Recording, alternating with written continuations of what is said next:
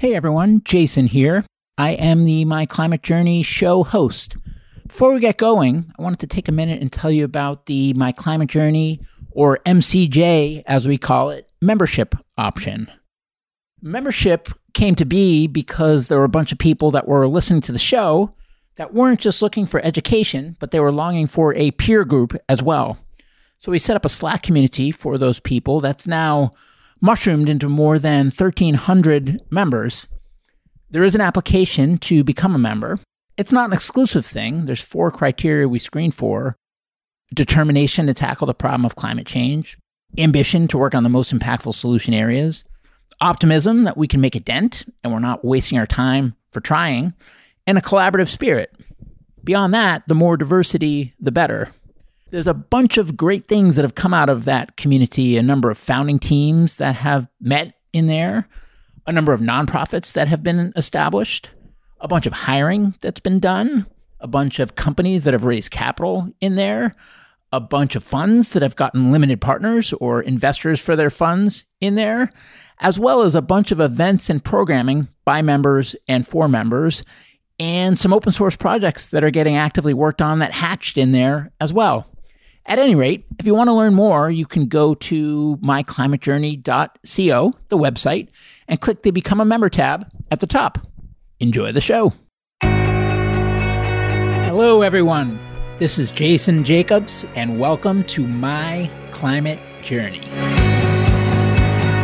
This show follows my journey to interview a wide range of guests to better understand and make sense of the formidable problem of climate change and try to figure out how people like you and I can help. Today's guest is Val Miftakhov, founder and CEO of ZeroAvia. ZeroAvia enables zero emissions air travel at scale, starting with 500 mile short haul trips at half of today's cost. They have a novel zero emission powertrain that has 75% lower fuel and maintenance costs, resulting in up to 50% total trip cost reduction. They also just raised a 24.3 million round in funding led by Hong Kong-based venture capital firm Horizons Ventures, who is an existing investor, and joined by new investor British Airways. Other investors include Breakthrough Energy Ventures, Ecosystem Integrity Fund, Summa Equity, Shell Ventures, and System IQ. And the company's raised a total of 53 million in private investment and 74 million in total funding since its formation. Now, we have a great discussion in this episode about decarbonizing aviation, why it matters, why it's so hard, where we are in trying to get there, what the different solutions are, why hydrogen is such a compelling one, ZeroAvia's angle, their approach from day zero, some of their progress to date, what's coming next, their long vision, and also we have a fascinating discussion about what some of the other key things are that need to be solved that are outside of ZeroAvia's control to make this happen. We talk about some competing offerings as well and some of the trade offs and pros and cons of the different approaches. At any rate, I learned a ton in this one, and I hope you do as well. Val, welcome to the show. Great to be here. Thanks, Jason. Well, thanks for coming, especially uh, the big funding news happened yesterday, and yesterday being March 31st, since we don't publish these exactly on the date of recording. But uh, I would imagine that your inbox is pretty full, and you're probably a pretty busy guy right now. Eh, a little bit, and we tried to time the press release so it's not hitting, you know, April Fool's Day because otherwise you'd have to do another press release why it's not an April Fool's joke. Seriously, this was great work by the team and by our CFO as well to get all this together. And it came on the heels of the previous round that we did just in November. And I think it's reflective of the amount of energy that I guess pun intended. Um, uh, in the I was going to make that joke, but I, I, thought it was a dad joke, so I restrained. But you you went right after it. Yeah, in the, in the space, people are very excited about what we do. People are excited about the clean aviation movement. We of course think that we have a big part of the story. Well, maybe that's a good segue. What do you do? ZeroAvia is about three and a half years old. We build zero emission uh, hydrogen electric power plants or engines for commercial aviation. We are targeting large vehicle, relatively large vehicles, starting with 10 to 20 seat aircraft, fixed wing, commercial service, cargo, and passenger. And then what this round is about that we just announced is also entering the next size of the power plant and next size of uh, aircraft, uh, standard uh, full size regional turboprops or regional aircraft, 50 to 70 seat, generally in size. So for those larger vehicles or long distances or relatively long distances, hundreds of miles that they fly on their trips, we believe that the only credible alternative to fossil fuel or to turbine engines is really hydrogen electric approach, which is hydrogen as primary storage, hydrogen fuel cell to convert hydrogen to electricity, and then electric motors to drive the propeller or a fan or pick your favorite propulsor. So that's what we do. How did you come to do this work? Did you grow up hoping and wishing that you would decarbonize aviation as a grown up? Yeah, not quite like that. I, I grew up in Siberia, so back in the day, that was not a big issue, as you can imagine, especially in the Soviet Union. But as as I came over to the U.S. about 25 years ago, and then started going in the energy world and some of the management consulting that I did across the various topics the sustainability became quite a bit of my personal passion. And my previous company, actually before ZeroAvia, was already in the uh, zero emission transportation space. Electric Motor Works. We built the world's most sophisticated and largest network of smart charging systems that would allow us to manage charging of electric vehicles, electric cars, to the grid conditions and allow us to integrate more and more renewable power into the grid by utilizing the batteries in the cars.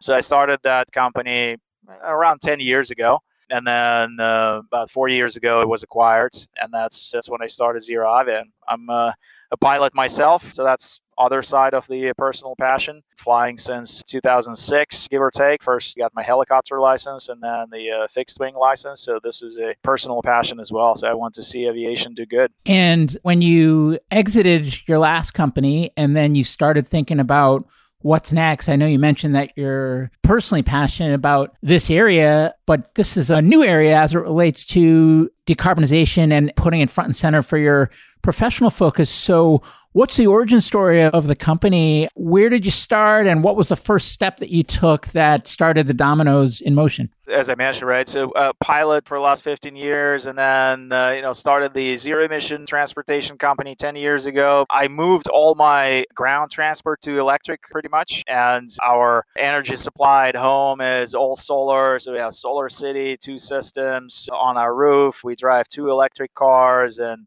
I'm now on my, I think, fourth electric car. At the same time, when I go to the airport and get into a helicopter or airplane, we burn fossil fuel. And it just felt out of balance. And then when you look at the broader picture in the industry, you see that you know, aviation is becoming really quickly becoming a, major source of human driven climate impact.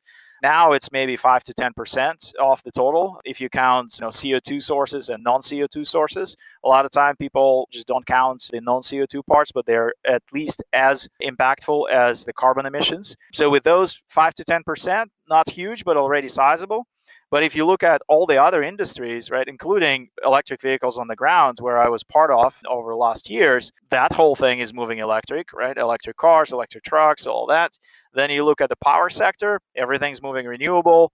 It's great. Even heavy industry already moving to more and more sustainable. But for aviation, we just don't have solutions. Nobody knows what to do effectively, right? So the only the only thing people know how to do is sustainable aviation fuels, liquid fuels, substitution of fossil fuel, biofuels, or synthetics. But those have their own issues and they cover care only of that carbon part of the equation, but not the other side of it. So they're at best can address only 50% of the problem.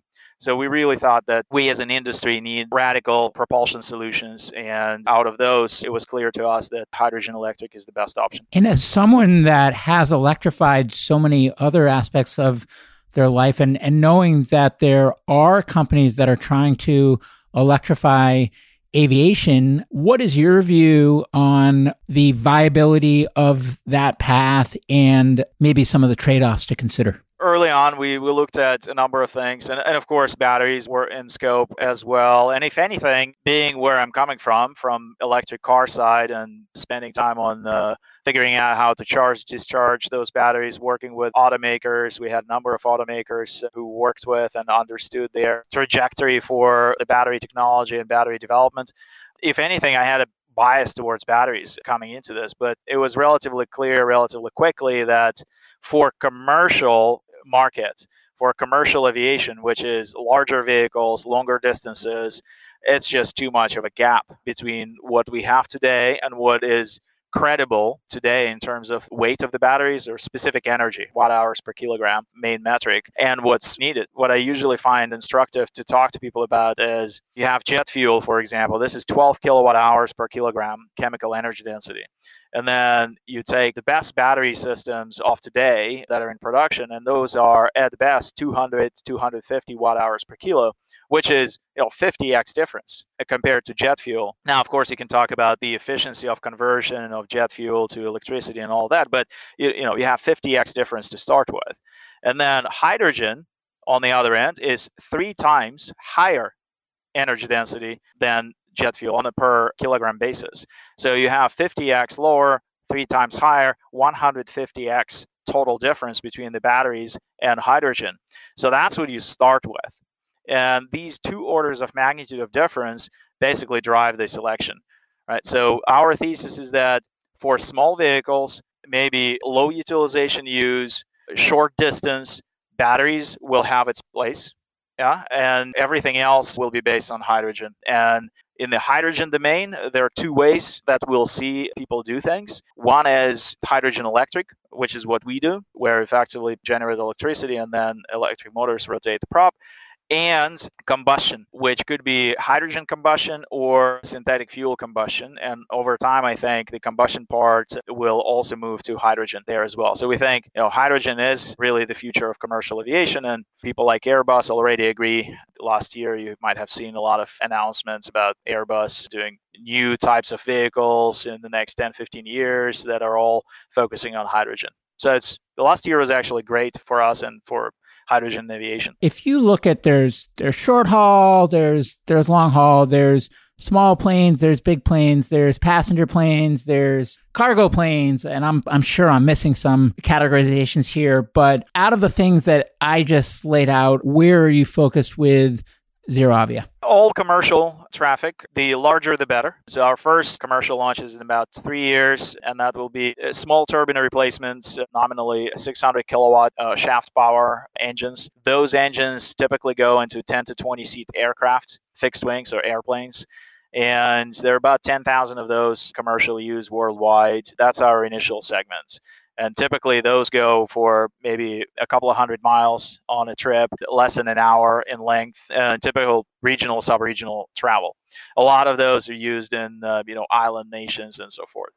And then there is also a cargo element of that. So, like for example, FedEx is running the largest fleet of small planes out there for a single operator. I believe it's over 300 small planes that they use for sort of last, say, 100 miles of service in a lot of places. Uh, Cessna Caravans and upcoming Cessna Sky Couriers, the, the 19 seat format. And then we just announced effectively the kickoff of the next size power plant, which will go into larger aircraft, 50 to 70 seat, targeting probably 500 uh, plus miles of range. So that's what that's what we're going after. We're going after the bread and butter of commercial aviation. And within 10 years, we're hoping to get to a point when we can start replacing some of the single aisle, the most prevalent type of aircraft out there with some zero emission options. And can you talk a bit about the timelines here in terms of when you got started, where you are today. And then you mentioned that that 3 year milestone for example but just as you look into the future maybe some of the key stages and phases that are in store. So started give or take about 3 years ago. We had some ground tests. So first we formative months of the company looking at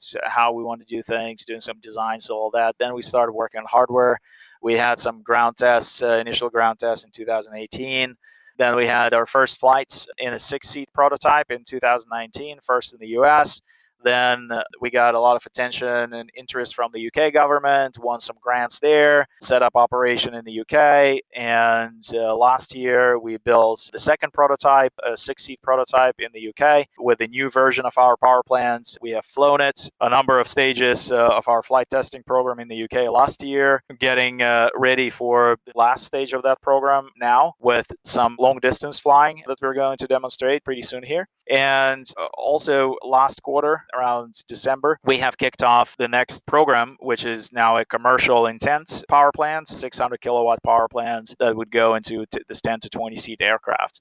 That's what was funded through private public uh, arrangement with $22 million coming in from the private sources and Amazon and Breakthrough Energy Ventures and Shell and Horizons and, and a few others came in. And United Airlines, right? Uh, not not United, British Airways this time. Yeah, British Airways. We did the uh, initial partnership back in the last quarter uh, last year. Now they've joined as officially as an as an investor into the company. So um, a really good partnership there. But we had a 22 million private, 17 million government money coming in to fund the uh, 600 kilowatt program and that's what we kicked off in December. So the next milestone for the company is a first flight of that vehicle, of that power plant, a first version, in a 19-seat vehicle later this year hopefully. And then, of course, go from there to qualification of the design for the certifiability. And we then go for certification and hope to get the product uh, to the market in flying commercial aircraft in about three years.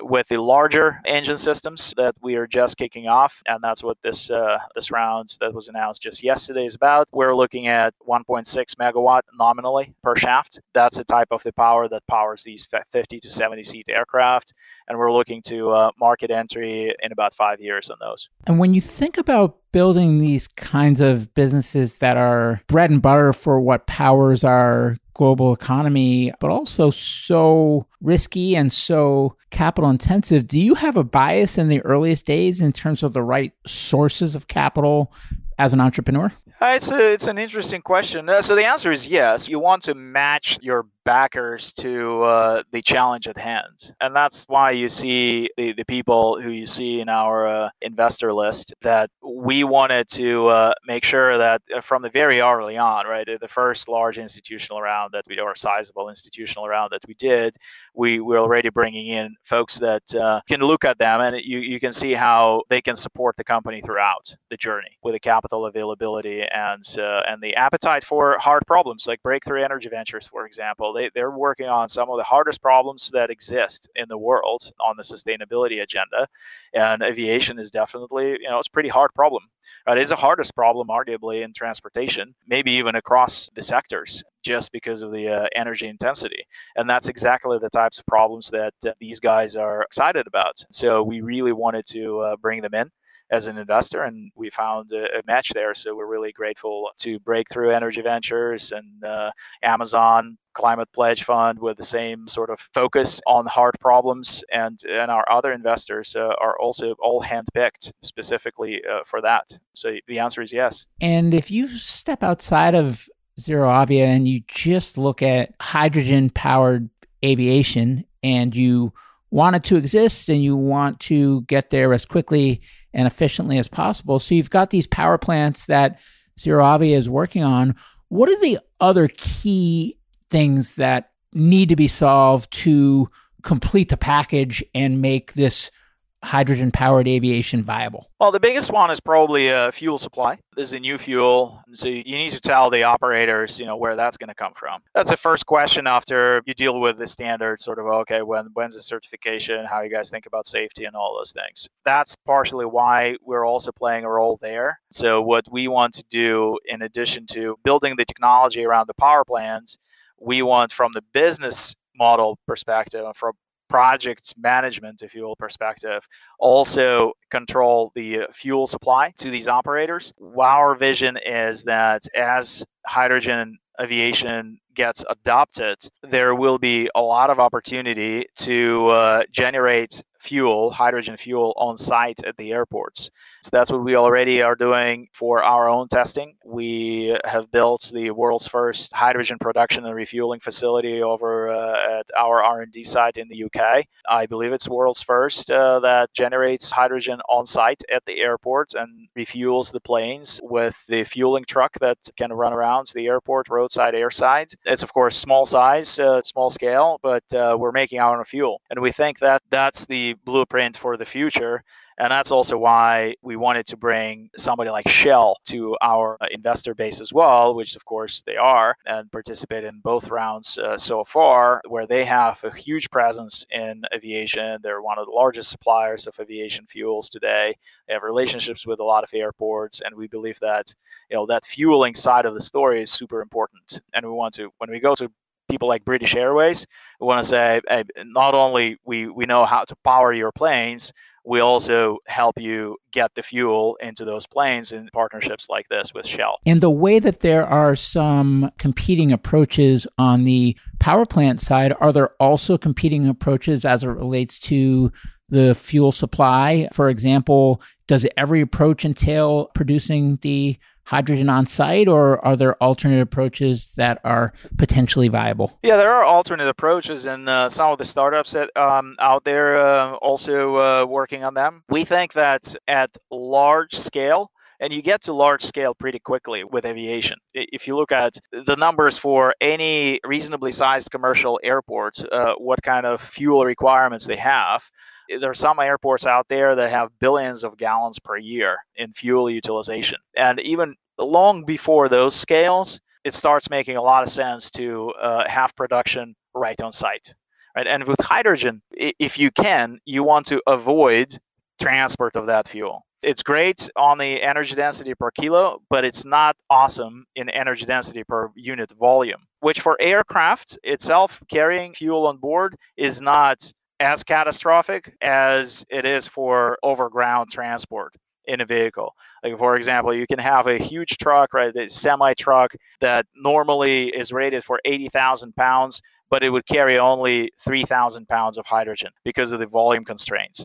And that makes transportation of that fuel quite expensive. And typically, that's what kills a lot of the economics of the centralized hydrogen production and then distribution into all these small uh, fueling locations on the ground. And that was that's part of the reason why hydrogen is so expensive for cars. So you mentioned fuel supply as one of the key things that needs to get figured out. What are some other key things that need to be figured out that are outside of the scope of uh, ZeroAvia's focus?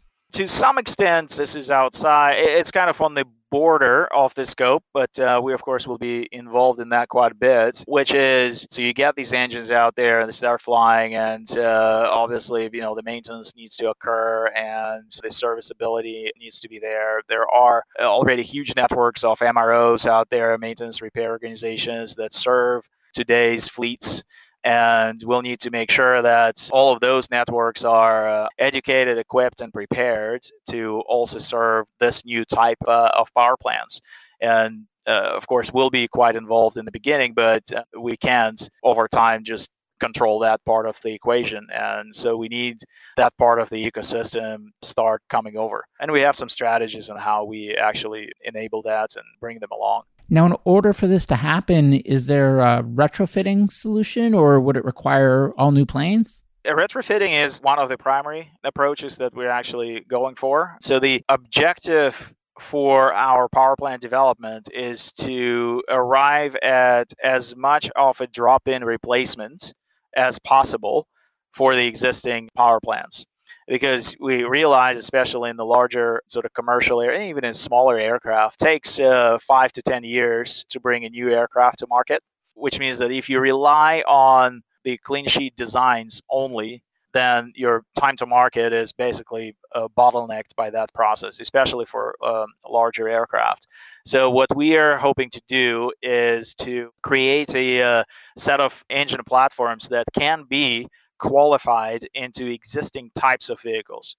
And that doesn't mean that everything will be retrofit. Could be a, uh, what's called forward fit as well. When a company like British Airways, for example, orders uh, another ATR 72 or uh, a similar size plane, but it gets equipped with ZeroAvia engines from the factory, right? But it's an existing type, so we, do, we don't have to completely redesign the aircraft. Maybe we need to do some modifications to the aircraft, and these are parts of STC, supplemental type certificate, but we don't need to recertify the whole airframe. I'm bouncing around a bit, but you also mentioned that there's a public private partnership involved here. That's not something that I've typically seen. And again, I'm just learning. So there's a lot of typical things that I probably haven't seen, but in these small high growth companies backed by the, the venture capital firms or or even private equity for that matter. Can you talk a bit about the nature of that relationship and also more generically where you think these public private partnerships might be interesting and valuable for early stage companies or said another way, what types of early stage companies would be good candidates to explore them? It's a little bit correlating to the types of companies that the investors like, uh, you know, Breakthrough Energy Ventures and such would be interested in, which are driving transformation in major industries. So, for the government, for example, in, in the UK, uh, in this specific case, we have quite a bit of traction, of course. What's important to the government is to ensure the transformational technologies are developed in the UK utilizing the uh, UK's aviation ecosystem and uh, the technologies developed uh, within the country for export outside of the country. They want to see manufacturing capabilities being developed in the country as well. So they have, of course, Rolls Royce is one of the major engine manufacturers, which is a great uh, engineering success story for uh, the UK aerospace, and they want to see more of that. They also see that um, the, the transformation is coming in the industry and new propulsion is coming and they want to attract companies like us to to their markets and uh, ensure that we have a good path there. So that's what the governments are after.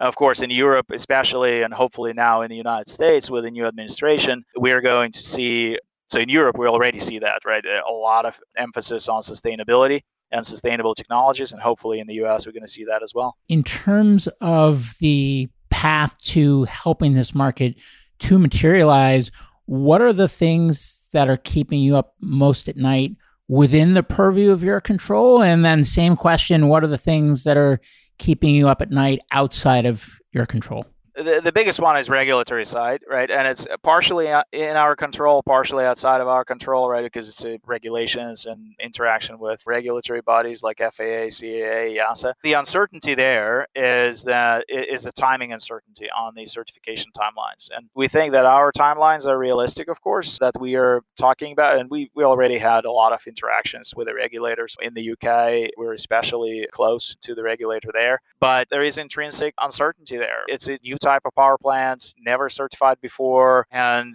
there is no test book, for example. There is no means of compliance, as they call them, that say, okay, if you have a hydrogen electric engine, this is how you test it. These are the test criteria. This is what you have to pass. And then if you pass all the check all these boxes, then you have a certified uh, power plant. There's nothing like that. We have to write it together and that adds some uncertainty in the timelines. And that's really probably the biggest source of uncertainty in our business because we believe, especially for the first commercial offering for a 600 kilowatt engine, we believe that we got a pretty good handle on the technology side of things. And of course, we're already reasonably credible with uh, having smaller version of our power plants in the air with flying prototype, which nobody else can really say.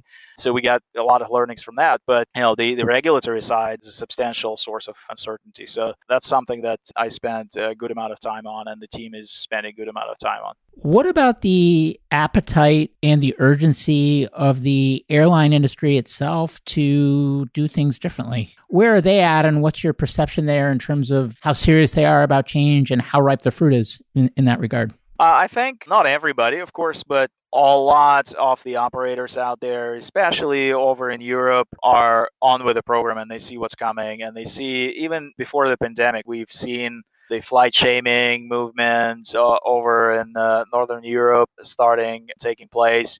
Uh, and actually, not just people talking, but actual drops in air service because of that. Right? I think Sweden reported that they see up to 10% drop because people are no longer comfortable with emission levels and sustainability problems of flying around. So they opt for rail or or they opt for not going somewhere that far and instead vacationing closer to home or whatnot. So it was appreciable impact, and it's only getting worse or better. It depends on your point of view, but uh, it's it's getting more meaningful uh, in terms of the impact. And the especially in Europe, the operators actually see that and they understand what's in the future and what they need to do. So in Europe, we find that these conversations with the operators land on fertile grounds, so to speak. And we see uh, the US side uh, or North America side also coming around quite a bit, especially in the last uh, you know 12 months. Given that you're a few years in now and, and you've done a lot in those few years, looking back, what do you wish existed that didn't exist at the time that would have made your journey easier? And relatedly, and for whatever reason, I ask my questions in twos, what do you think we could put in place that doesn't exist today that would foster more of this type of important hard tech innovation? It's a good two part question because the, the answer is kind of the same. So it would be great if it existed before, and uh, we need more of it even now. And that being balanced focus on sort of disruptive and transformational versus incremental in the solution space. And what I mean by that is, I think especially you know, two, three years ago, there was a lot of incremental focus on things, uh, which would say, hey, you know, we yeah, we're gonna fight this thing by more efficient airframes and more efficient engines of the same type, and we're gonna bring this uh, incremental improvements to bear and then sustainable aviation fuels uh, will help us there, but effectively also utilizing the same type of airframe and power plant technology. And we can plant trees. We can plant trees for the rest. Yeah, yeah, exactly. And and then you run out. Then you run out of trees, right? Because everybody wants to plant trees, and then uh, there's no there's no more land yeah so don't don't get me started on on the on the carbon offsets and all that. But uh, you know you had a lot of incremental stuff and, and and then slowly this sort of realization comes in that says well even if we are super successful in all that this is only uh, like a small part of the problem. Because if you look at the business as usual in aviation and now pandemic notwithstanding right like because we're going to bounce back and all that. And already you know us uh, air traffic uh, on some routes already to 100% so we're going to bounce back and if you abstract from that from a temporary blip and you look at the growth rates worldwide aviation uh, and you just project it out by 2050 uh, in 30 years the emissions even with all those incremental improvements triple three, four x. Uh, you know, various assessments uh, vary, but uh, it, it's like at least triple. Clearly, you can't get uh, 2050 is everybody wants to like all the countries and everybody except China, I think, which said 2060 which is also close. They want to go net zero. How are you going to go net zero if, even with all the incremental improvements, in 30 years, which is, by the way, a lifetime of a single vehicle, so you buy a 737 today, you're going to be retiring it in 30 years as a lessor or airline if you if you keep it that long. The vehicle lifetime is 30 years. Just in one vehicle lifetime, you need to like go from that to to zero, and it's like how are you going to do that without transformative technology? So people started realizing that, but we need more of it. And the ways we need that to manifest are things like, for example, and that's what we're working with the UK government and some other officials on as well, is dedicated r&d funding for example specifically for transformational approaches. Yeah so like new types of power plants new types of fuels things like that. We need more of that. And also parallel to that and that segues to your previous question my answer on the regulatory side we need to empower the regulators to be appropriately situated and staffed to really take on those challenges from the regulatory side of things. Because when we show up, for example, with our technology to the regulator, we need the regulator to have enough bandwidth and, and priority to spend enough time to understand the technology and to react to our proposals so that we can move them at, at appropriate pace. And it's you know getting better and better, but we need to do more. And in terms of sources of capital, I mean, you, you talked about the public-private partnership, and you also talked about the BEVs and the and the Amazons of the world that are set up to be with you over the long haul. How do you think about traditional venture capital as an asset class, and how much overlap there is between traditional venture capital and this type of deep tech innovation? I would say the investor types that we got and uh, the, the types that are interested in the types of things that we do are a segment of what do you call traditional venture capital. They're just focusing on sustainability, focusing on deep tech problems, uh, as opposed to you know the next iPhone app, perhaps. But it's a it's a segment. They they all have venture capital approaches, meaning that they're in it for uh, outsized returns. They're looking for home runs, 10x, uh, you know, 100x if they can if they can swing it uh, returns while uh, working on these types of problems. So it's a it's a segment of VC. It's a relatively, I would say, maybe small, in ter- definitely in terms of the number of firms, uh, a small segment. In terms of the um, capital committed, it's a larger segment, and more and more people are orienting themselves towards it, which is good because you see people see their writing on the wall, so to speak, when uh, large investors like pension funds and, and so forth are, are saying that, hey, we're going to start divesting from fossil fuels, for example, right, from coal and from oil and gas. That sends pretty strong signal to the upstream investors as well that gives a signal on what's going to be valued in the future. And those that pick up those signals will generate outsized returns. So, so I think this segment will grow. And if you could wave your magic wand and change one thing, it could be a policy thing, could be a technology breakthrough, could be anything that would most accelerate your efforts here and the efforts of hydrogen powered aviation, what would you change and how would you change it? I think the most impactful piece that is outside of our control would be a proper market mechanism for sustainability.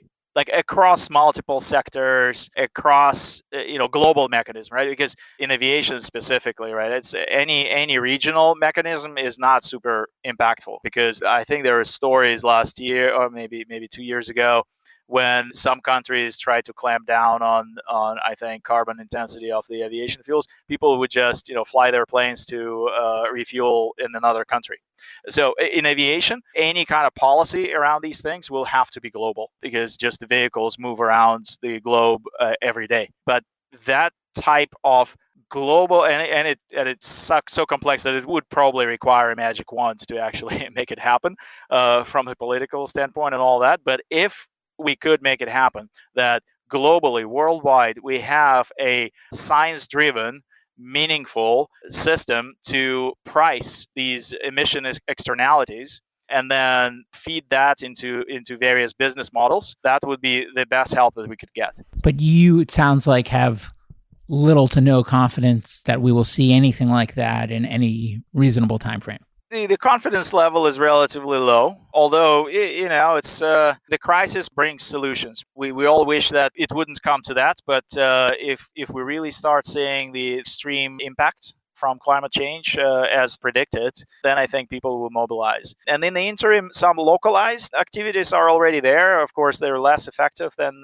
than global. For the initial segments, for example, you know, regional aviation, that could be helpful uh, if if these things are done at the let's say continent level take our airplanes that we are targeting, right? They, these are all sort of sub 1,000 miles for the next seven, 10 years. So they don't cross oceans. So something that is done, let's say in continental Europe or uh, Asia or um, uh, you know Australia or United States, already would have some impact. And last question is just for anyone listening that's intrigued about what you're doing. Who do you want to hear from, and how can people be helpful to you. It could be open jobs, could be certain types of partnerships you're looking for, or expertise. Just just a, a quick chance to shout out anything you want to call attention to or any type of inbound you want to foster. We're hiring a lot of people. We're doing something uh, revolutionary, of course, uh, for the industry and the world. Uh, so we're looking for great engineers and also, there are a number of openings on the business side as well. Uh, you can go to zeroavia.com and uh, see uh, most of our openings are published. You can uh, check out our LinkedIn page uh, as well for uh, ZeroAvia and see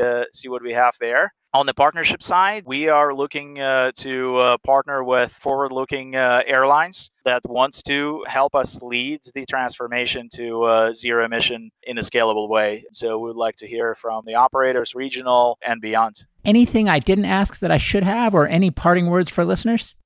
No, I think you're uh, pretty thorough. Uh, appreciate the questions. And for the listeners, really hope we were able to deliver part of that message that this transformation is real. It will come sooner than a lot expect, as there will be commercial uh, flights on zero emission aircraft this decade. Well, what a great point to end on. So, Val, thanks so much for coming on the show, for the important work that you're doing, and best of luck to you and the ZeroAvia team. Thanks, Jason. Great to be with you. Hey, everyone. Jason here. Thanks again for joining me on my climate journey. If you'd like to learn more about the journey, you can visit us at myclimatejourney.co. Note that is .co, not .com. Someday we'll get the .com, but right now, .co. You can also find me on Twitter at jjacobs22, where I would encourage you to share your feedback on the episode or suggestions for future guests you'd like to hear. And before I let you go, if you enjoyed the show, please share an episode with a friend or consider leaving a review on iTunes. The lawyers made me say that. Thank you.